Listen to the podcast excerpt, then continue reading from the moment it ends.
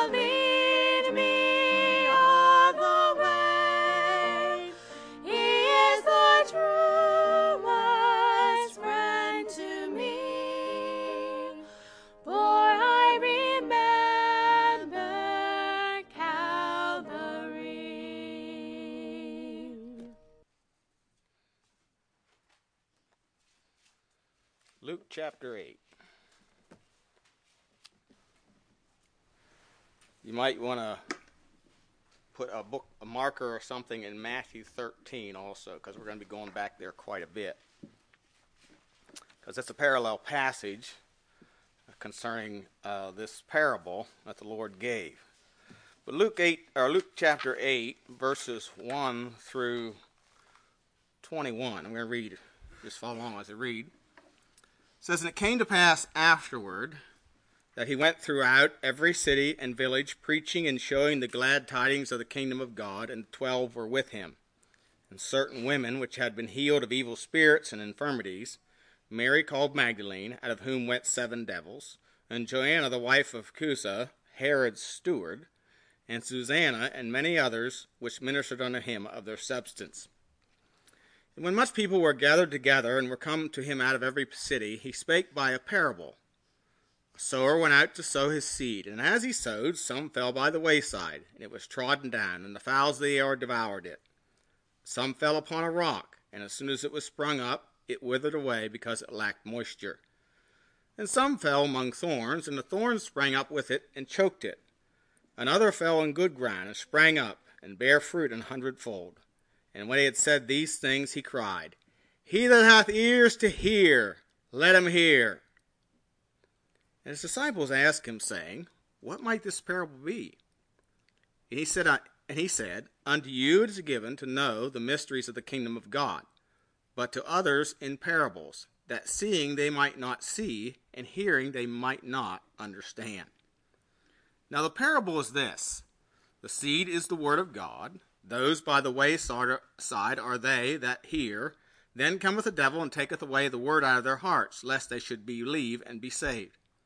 They on the rock are they, which when they hear receive the word with joy. These have no root, for a while believe, and in time of temptation fall away. And they which fell among thorns are they, which when they have heard go forth, and are choked with cares and riches, and pleasures of this life, and bring fo- no fruit to perfection. But that on the good ground are they, which in an honest and good heart, having heard the word, keep it, and bring forth fruit with patience. No man, when he hath lighted a candle, covereth it with a vessel, or putteth it under a bed, but setteth it on a candlestick, that they which enter in may see the light. For nothing is secret that shall not be made manifest, neither anything hid that shall not be known and come abroad. Take er, heed therefore how you hear. For whosoever hath, to him shall be given, and whosoever hath not, from him shall be taken even that which he seemeth to have. Then came to him his mother and his brethren, could not come at him for the press. It was told him by certain which said, Thy mother and thy brethren stand without, desiring to see thee. And he answered and said unto them, My mother and my brethren are these which hear the word of God and do it. The title of the message this morning is Hear the Word and keep it. Hear the word and keep it. Let's look to the Lord in prayer. Heavenly Father, we do thank you again for the privilege that we have to open your precious word. And I pray, Father, that as we look into the word of God this morning, that we'd give attention to your word this day, that we'd hear with our hearts, not just with the head. So help us to examine our hearts before you, speak to us, save those that may be lost, and glorify yourself, we pray in Jesus' name. Amen. A parable, according to Way of Life Encyclopedia of the Bible and Christianity, is a story told to illustrate a truth.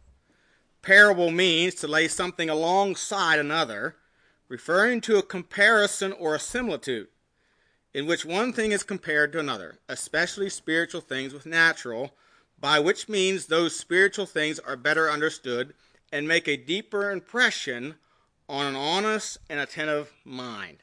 Unquote. And Jesus taught in parables to hide truth from those who would not believe in him. You know, I've heard it said that Jesus taught in parables so people wouldn't understand. No, he didn't. He taught in parables so that they that refused to hear would not understand. Look again, if you will, uh, in uh, um, verse verse nine or verse ten. And he said, "Unto you it is given to know the mysteries of the kingdom of God, but to others in parables, that seeing they might not see, and hearing they might not understand." And then in Matthew chapter thirteen. In verses 10 11, again he says, And the disciples came and said to him, Why speakest thou unto them in parables? And he was speaking to particularly the Pharisees, as he talks about them. And he said, He answered and said unto them, Because it is given unto you, that is the disciples, to know the mysteries of the kingdom of heaven, but to them it is not given. And he explains why it's not given. Uh, verse 12 says, For whosoever hath, to him shall be given, and he shall have more abundance. But whosoever hath not, from him shall be taken away even that he hath. Therefore speak I to them, the, the, the Pharisees, in parables, because they seeing see not, and hearing hear not, neither do they understand. And and verse 15 says, For this people's heart is waxed gross, their ears are dull of hearing, and their eyes they have closed, lest they should see with their eyes, and hear with their ears, and understand. So Jesus taught in parables so that the Pharisees would not understand.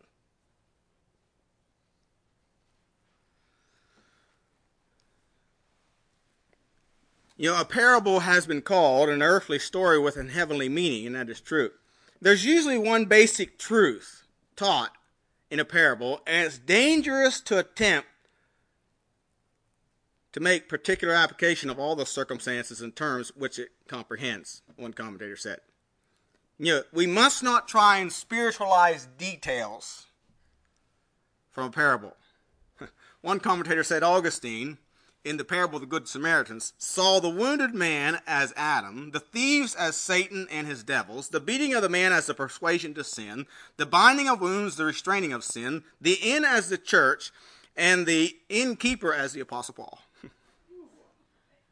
Now that's spiritualizing a lot of scripture, which Augustine did. He was also the one that called Mary the mother of God. You know, parables illustrate doctrine, they do not formulate it. They don't formulate it, they illustrate. And that's really what they are. They're illustrations. So it's very dangerous to take doctrine from, from parables.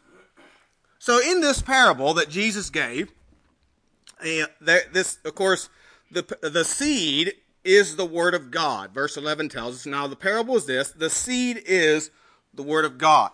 And as the word of God is the seed, and Christ came as the Word or the living Word. You know, John 1 1 says, In the beginning was the Word, and the Word was with God, and the Word was God. Uh, and of course, verse 14 tells us the Word was made flesh. So he is the Word. He's the living Word. We have the written Word. This, this word, written Word speaks of Christ, tells us of Him. So he is the Word. The seed is the Word. 1 Peter 1 23 being born again, not a corruptible seed, but of incorruptible, by the word of God, which liveth and abideth forever. It is the living word. And of course, the written word testifies of him who is the living word. You know, Jesus told the Pharisees in John 5.39, Search the scriptures, for in them you think you have eternal life, but they are they which testify of me. Of course, Paul in his ministry, in, in, in Acts, last verse of the book of Acts, Acts 28 31 says he, that he was preaching the kingdom of God, teaching those things which concern the Lord Jesus Christ, with all confidence, no man forbidding him. So the seed is the word. Uh, but I want to notice several things from this parable. First of all, I have three things and I have some subpoints. That new life requires prepared soil. Now, what we have here in this parable is four kinds of soil. And the soil represents people. People. So it's four states of hearts and their reaction to the seed, the Word of God. First of all, you have the wayside hearer, or the closed mind. If you notice verse, verse 12, it says, Those by the wayside are they that hear, so they hear it with the ear. Then cometh the devil and taketh away the word out of their hearts, lest they should believe and be saved. This is the those with a closed mind. They hear, but they give no heed. The seed is only on the surface. It's like the seed that maybe is, is thrown on a on a path or a roadway, and and it, and, it, and it cannot penetrate the surface. It's trodden down. It doesn't take hold because the heart of this person is like a highway. It's hard. And you know, many times people in this condition are religious. They're religious. Very religious. You know, there are a lot of people that call themselves Christian but bear no resemblance of what a Christian in the Bible is. Instead, their lives and their practices conform to the world. They have a form of godliness and deny the power. They may go to a church when it's convenient, sing in choirs, take communion at Christmas and Easter, uh, but they lack witness and assurance of the Spirit. It's all ritual, but they're religious. The Pharisees were of this group. They were very religious, very devout, fasted twice a week, prided themselves in, in their long prayers and all these things. But, but they were, Jesus called them whited sepulchres. Matthew 23 15, he says, Woe unto you, scribes, Pharisees, hypocrites! You compass land and sea and make one proselyte, and when he is made, you make him twofold the more the child of hell than yourselves. You see, they, they convert people to their kind of thinking or their kind of belief, and they make it almost impossible for that person then to truly be born again. Because they have a form. They have religion. They have a form of Christianity. And Our world's full of people like that. But the second, second group we see here is those of the stony ground. And notice in verse 13, it says, They on the rock are they which, when they hear, receive the word with joy, and these have no root, which for a while believe, in time of temptation fall away.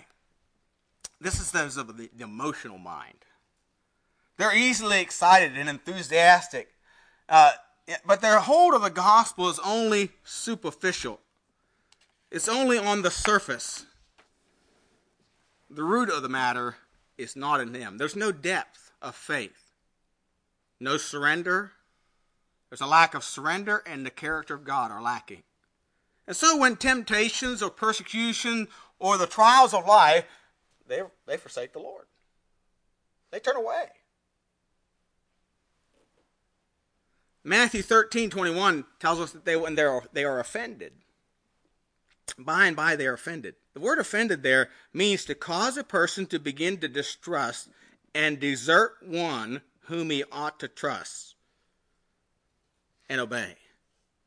To be offended in one, I to see in another what I disapprove of and what hinders me from acknowledging his authority. You see, these people, you know, they're, they, they, when they first hear the word of God, he says they, they hear it with joy.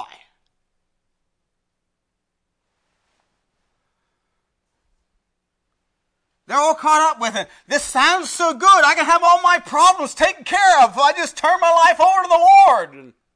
Well, God never promised that. He did promise He'd never leave us nor forsake us, but He didn't promise all our problems be over.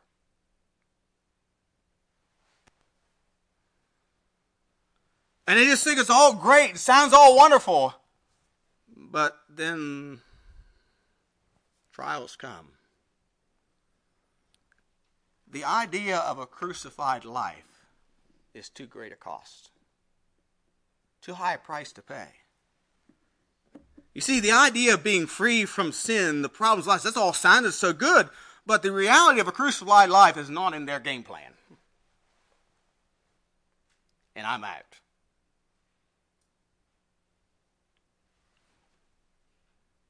I give you names.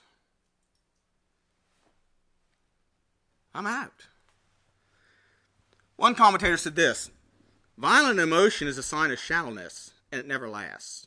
But the tender heart disposes to moral thoughtfulness, and where that is, the feeling is permanent. So these are the emotional. It all sounded so good and wonderful. But the crucified life, well, ah, that's not for me. Surrender Submission to the Lord? Nah.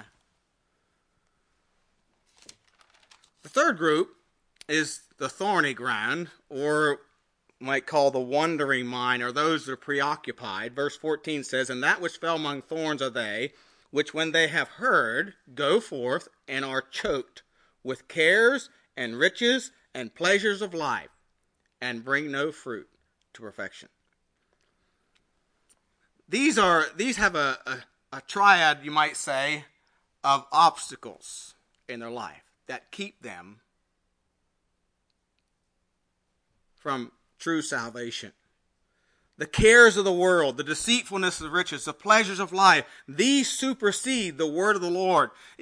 You know, the rich young ruler came running to Jesus. He was in earnest. What must I do to be saved?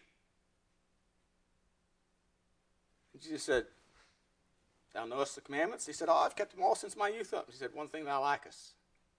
Go sell what thou hast, and come follow me, and thou shalt have treasures in heaven. All of a sudden, he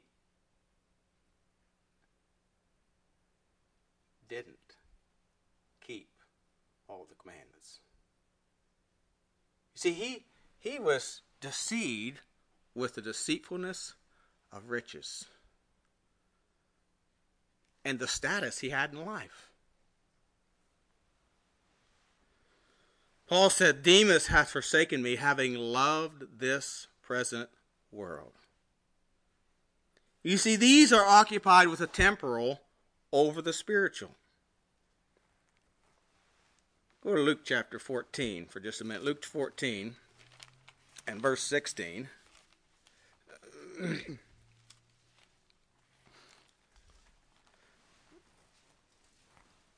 This is another parable he gave, but I think it illustrates this point. Then said he unto him, A certain man made a great supper and bade many, and sent his servant at supper time to say to them that were bidden, Come, for all things are now ready. And they all with one accord began to make excuse. The first said unto him, I have bought a piece of ground, and must needs go and see it. I pray thee have my have me excused. There's the cares of the world. Another said, I have bought five yoke of oxen, and I go to prove them. I pray thee have my, me excused. There's the riches and another said, I have married a wife, and therefore I cannot come. There's the pleasures of life. I mean, just because you uh, bought a piece of ground and you have just bought five uh, five oxen and you got married, you can't go to supper. You see, the things of the world supersede the things of God. You know, parents, we need to impress upon our children by our example that spiritual, obeying God is more important than the things of this world that are only temporary. You know, hearing the word of God is important. Tithing is important. Faith promise giving is important. Pleasing the Lord in daily life is important. It's more important than the things of this world. Being honest. It's more important than gain. And so the thorny ground, they're preoccupied. Then you have the fourth, and that's the good ground. You know, it's a little discouraging. Only 25% in this parable really receive the word. If you notice in verse um, 15, he says, But that on good ground are they, which in an honest and good heart, having heard the word. Now, he never used that phrase before. It says, These having heard the word.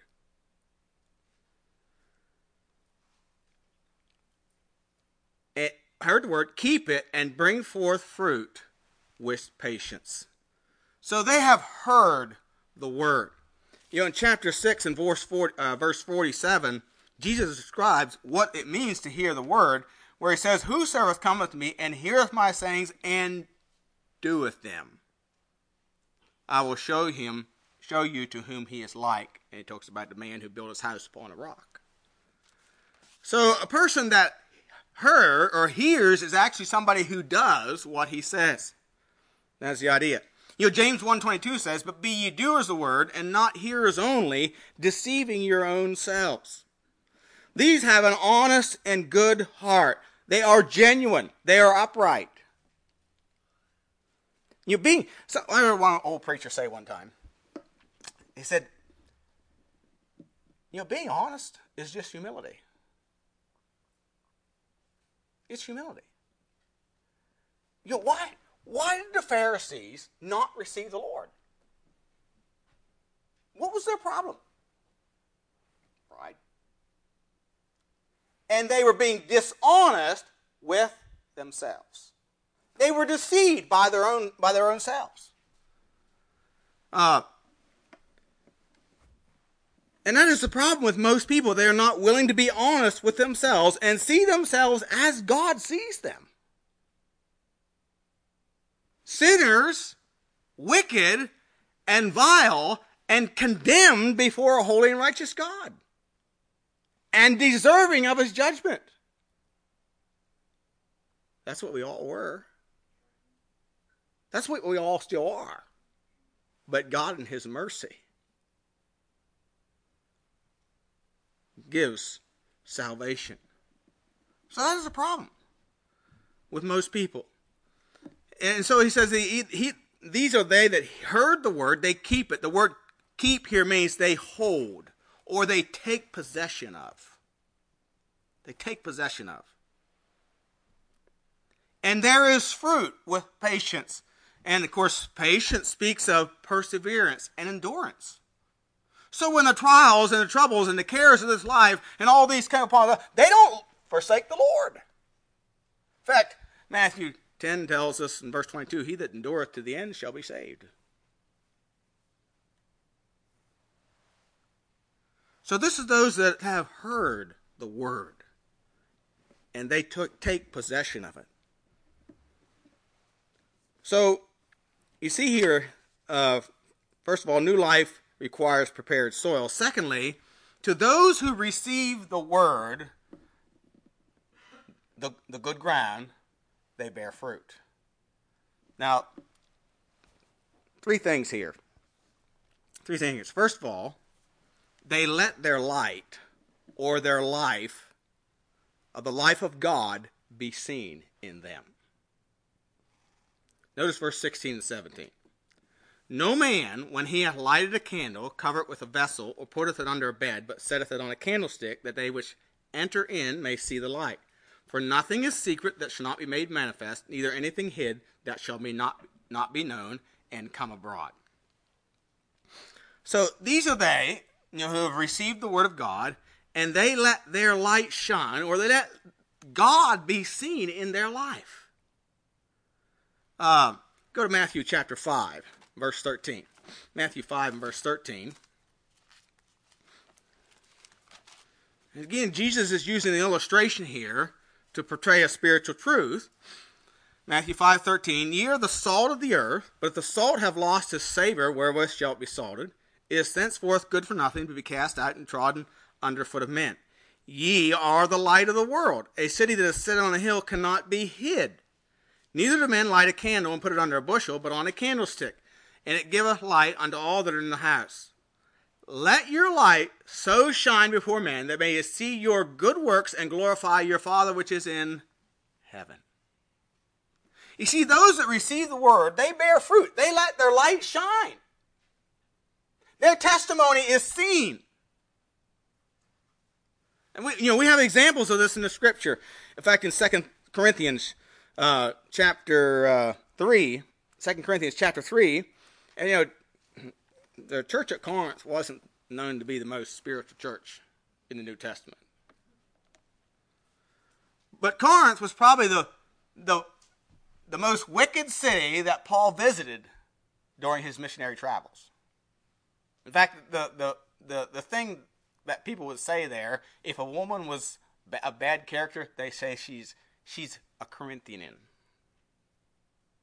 That would be like us calling somebody a harlot she's been Corinthianized.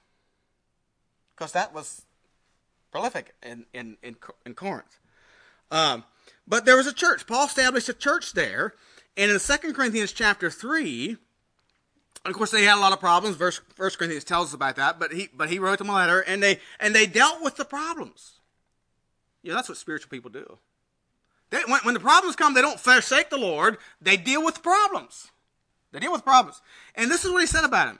Ye, 2 Corinthians 3 2, ye are our epistle written in our hearts, and notice, known and read of all men. For as much as you manifestly declared to be the epistle of Christ, ministered by us, written not with ink, but with the Spirit of the living God, not in tables of stone, but in fleshly tables of the heart. He said, so you're, you are our epistle and you're, you're, you're, you're, you're known of all men. You're read of all men. People see that you are living to glorify the Lord. You know, there's, we know, if you read the book of Corinthians, there were homosexuals that got saved. First Corinthians chapter 6 talks about it. He says, Such were some of you. They were drunkards, extortioners, effeminate, abusers of themselves, refers to homosexuals. So they had gotten saved. And he says, such were some of you. They weren't living that lifestyle anymore. And so they were, their life was now a testimony that, hey, God has changed my life. God's changed my life.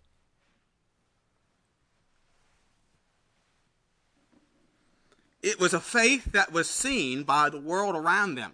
It's like a lighted city that's on a hill that cannot be missed.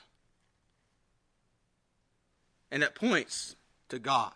They were not ashamed of him. You know, Matthew 10, 20, uh, 32 and 33 says, Whosoever there shall, therefore shall confess me before men, him will I confess also before my Father which is in heaven. But whosoever shall deny me before men, him will I also deny before my Father which is in heaven. See, they bore, bear witness by word and life to the resurrection of Christ and the life changing power of God. They were a light. In fact, we have examples right here in this chapter, Luke chapter 8, of, of this very thing. If you notice in verses 2 and 3, and certain women which had been healed of evil spirits and infirmities, Mary Magdalene, out of whom went seven devils. And Joanna, the wife of Chuza, Herod's steward. Anyway, the wife of Herod's steward is following Jesus and giving to him of her substance, of her earthly things, money, food, whatever he needed in his ministry. He, she was helping provide it. And Herod's the one that later on killed James, beheaded John the Baptist, put Peter in prison and the wife of his steward is ministering to the Lord Jesus Christ and his disciples. And so and Susanna, and it says many others which ministered him of their substance.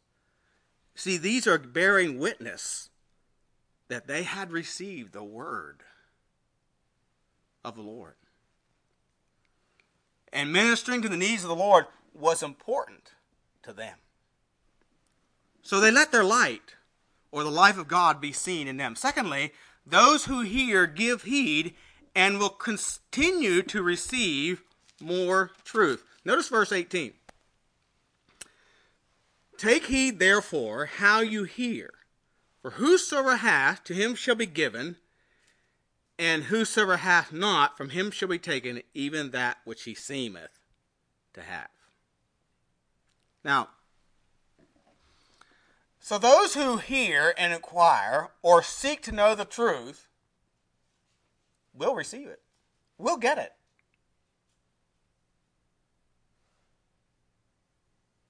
You're the Samaritan woman. Again, she was a woman of ill repute. She came to the well before everyone else. Probably because nobody else wanted to be around her. She came by herself. But the lovely Lord Jesus ministered to her and revealed himself to her. And she was open. She was willing to hear. She inquired, Art thou art thou that prophet? And we know that when Messiah cometh, he will tell us all things. Jesus said, I am he. See, she inquired. And she received all the truth. Yet she went and told everybody. Cornelius, in Acts chapter 10, seeking God, not knowing who he is, praying to God he does not know, but seeking him in truth. And God reveals himself to him in a vision and tells him to send for Peter, who will tell you how to know the true and living God. And God sends Peter to him, and he gets more truth. I, I think of another one that we may not think about, but Nicodemus, the Pharisee who came to Jesus by night, questioning, inquiring. And when the Pharisees want to condemn him, he said, does our law condemn a man before it hears him? And he said, Out of Nazareth riseth no prophet. Well, he didn't come from Nazareth. He came from Bethlehem. And then when he was crucified, he came publicly and helped with his burial. You know, Jesus said in John 8, verse 31 and 32, John 8, 31 and 32. Then said Jesus, Those Jews which believed on him, If you continue in my word, then are you my disciples indeed, and ye shall know the truth, and the truth shall make you free. You see, if we believe what we hear, and, and, and, maybe what we hear at first we don't completely understand, but if a person accepts what they hear, the truth they have, God will give them more truth. God will give them more light.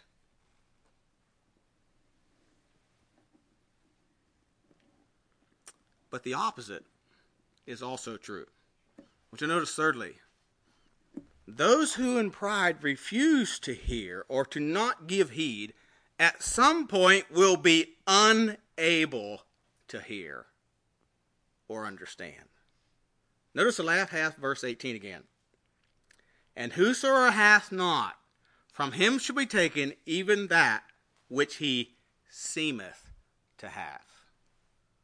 Now, the word seemeth to have means to think or to suppose. You know how many times you heard somebody say out in visitation, you ask them, you know, maybe you're going through the survey and you say, uh, so do you think a person can know that they go to heaven when they die? And you ask them, do you, do you know? And they say something like this I think so. I think so.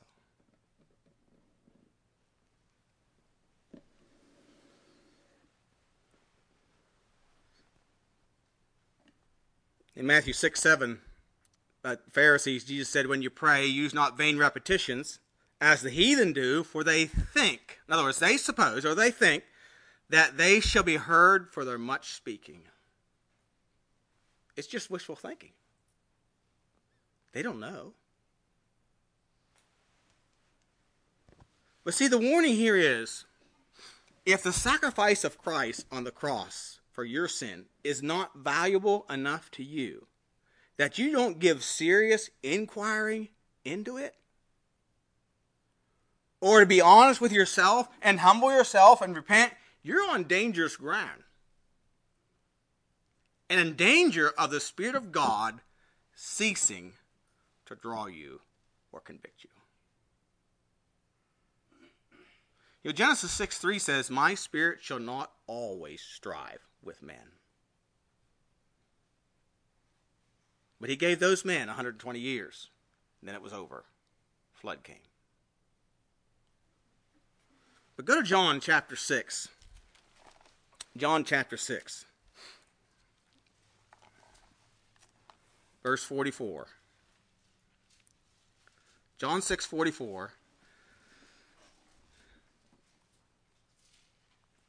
It says, No man can come to me except the Father which hath sent me draw him, and I will raise him up at the last day.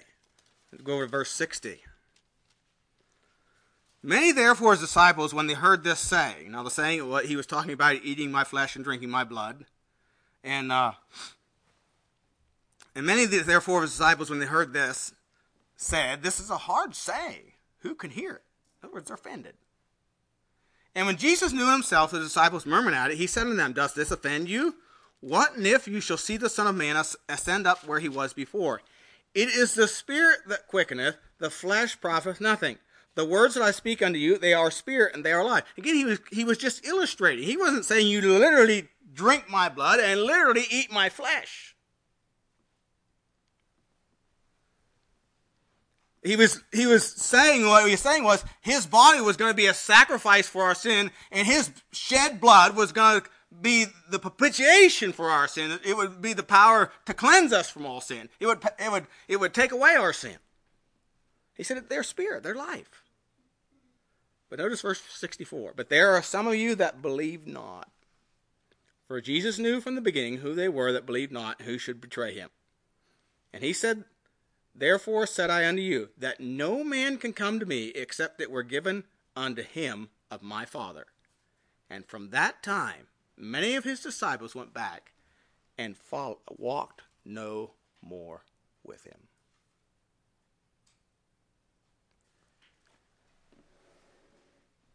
So they would not receive what he said, and they turned away. Know, there was a lot of people that followed Jesus that weren't truly born again.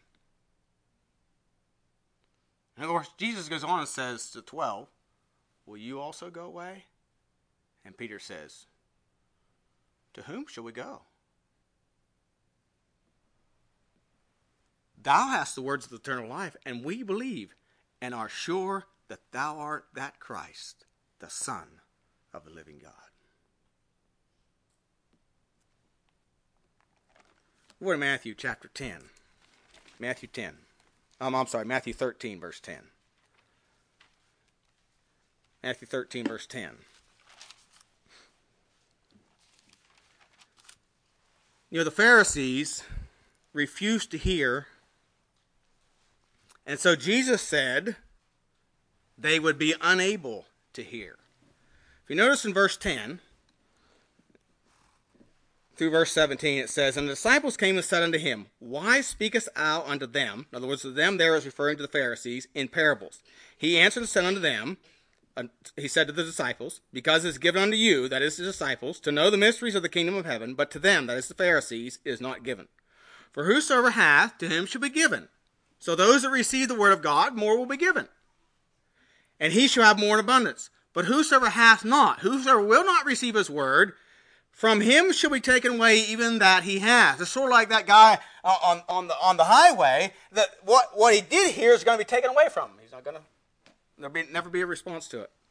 Therefore speak I to them in parables, because seeing, see not, and hearing, they hear not, neither do they understand. And in them is fulfilled the prophecy of Isaiah, which saith, By hearing ye shall hear, and shall not understand, seeing ye shall see, and shall not perceive. For this people's heart is waxed gross, and their ears are dull of hearing, and their eyes have they closed, lest at any time they should see with their eyes, and hear with their ears, and should understand with their heart, and should be converted, and I should heal them. But blessed are your eyes, for they see, and your ears, for they hear. For verily I say unto you, that many prophets and righteous men have desired to see those things that which ye see, and have not seen them, and to hear those things which ye hear, and have not heard them.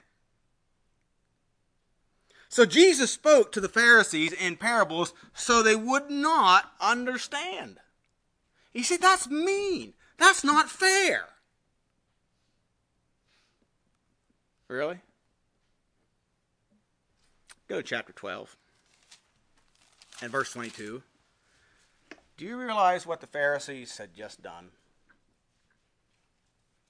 In verse 12, or 22 of chapter 12, it says, Then was brought unto him one possessed with a devil, blind and dumb, and he healed him, insomuch that blind and dumb both spake and saw. And all the people were amazed and said, Is not this the son of David? Yeah. But when the Pharisees heard it, they said, This fellow doth not cast out devils, but by Beelzebub, the prince of devils. They said Jesus was working with the devil.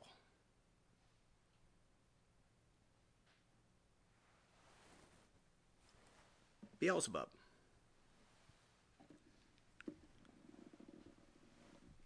You know, they they have continually seen his miracles. They've heard him preach. And now they say, and and you know this this miracle happens. This blind and dumb man speaks and, and he sees, and the people are saying, "Hey, this got to be the son of David, the Messiah." And the Pharisees, he's Beelzebub.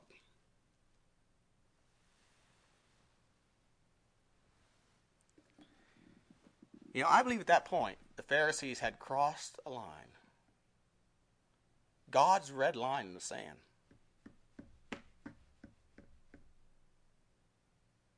And their fate was sealed. They would never understand the gospel from here on out. And I believe that's what the Bible calls the unpardonable sin. Notice in verse 31 Wherefore I say unto you, all manner of sin and blasphemy shall be forgiven unto men, but the blasphemy against the Holy Ghost shall not be forgiven unto men. And whosoever speaketh the word against the Son of Man, it shall be given him, be forgiven him. But whosoever speaketh against the Holy Ghost, it shall not be forgiven him, neither in this world, neither in the world to come. You see, saying Jesus' work was of the devil was the final straw in their rejection.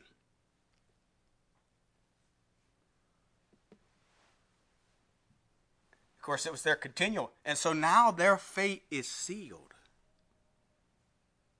What they have is now taken away.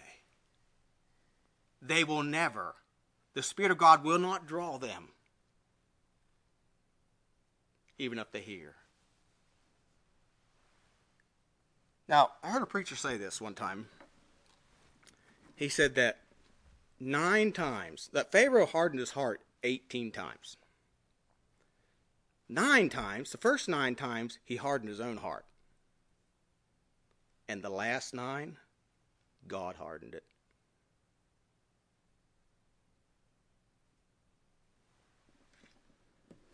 You know, that's what the Pharisees say here. So those who in pride refuse, do not give heed at some point.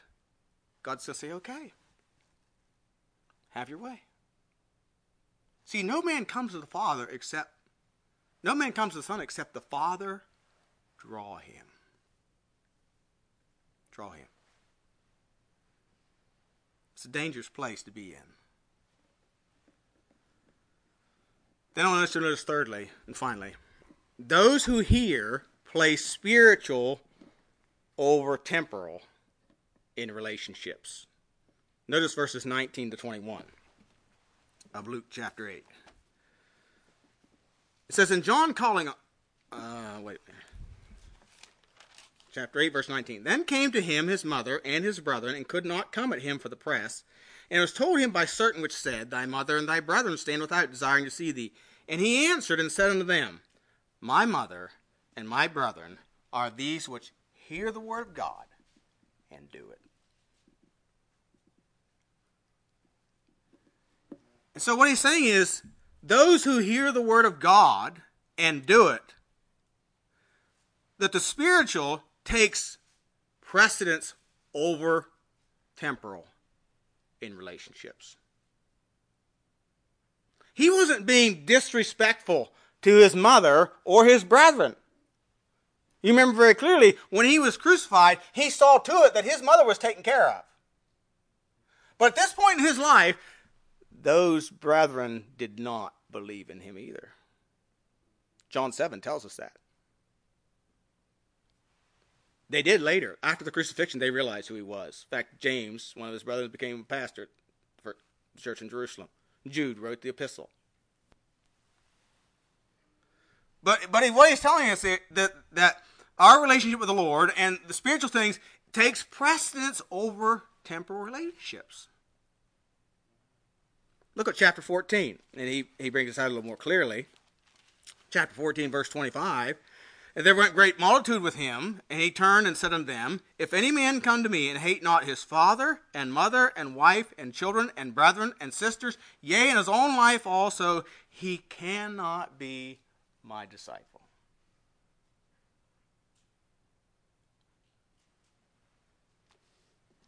Now, he isn't telling us we're to hate our parents and our wife and our children.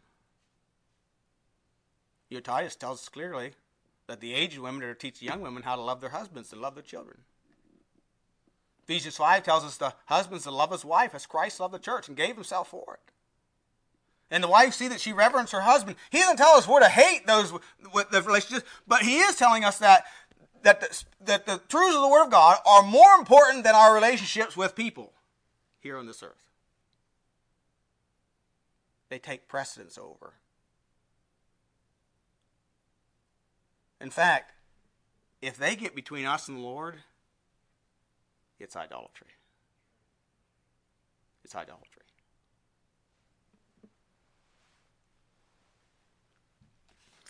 And so we see again that those who hear bear fruit. Those who really hear bear fruit. You see, hearing and obeying the Word of God, receiving life through the sacrifice of Jesus Christ, is more important than anything else in this world. It, of course, it'll determine where you'll spend eternity. That's why Proverbs says, Buy the truth and sell it not. Don't sell it for any cause. Don't trade it for any cause. Don't compromise it for anyone. Buy the truth and sell it not.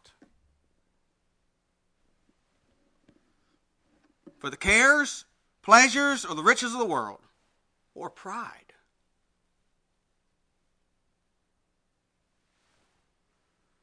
Now we need to come to God with an honest and good heart.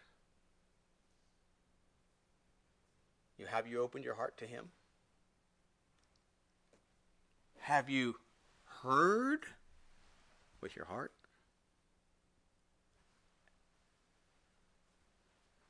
You see, again, he tells us these that a good heart are the ones that hear and do. They do what he says. What about you this morning? Where are you? Are you hearing the word and keeping it?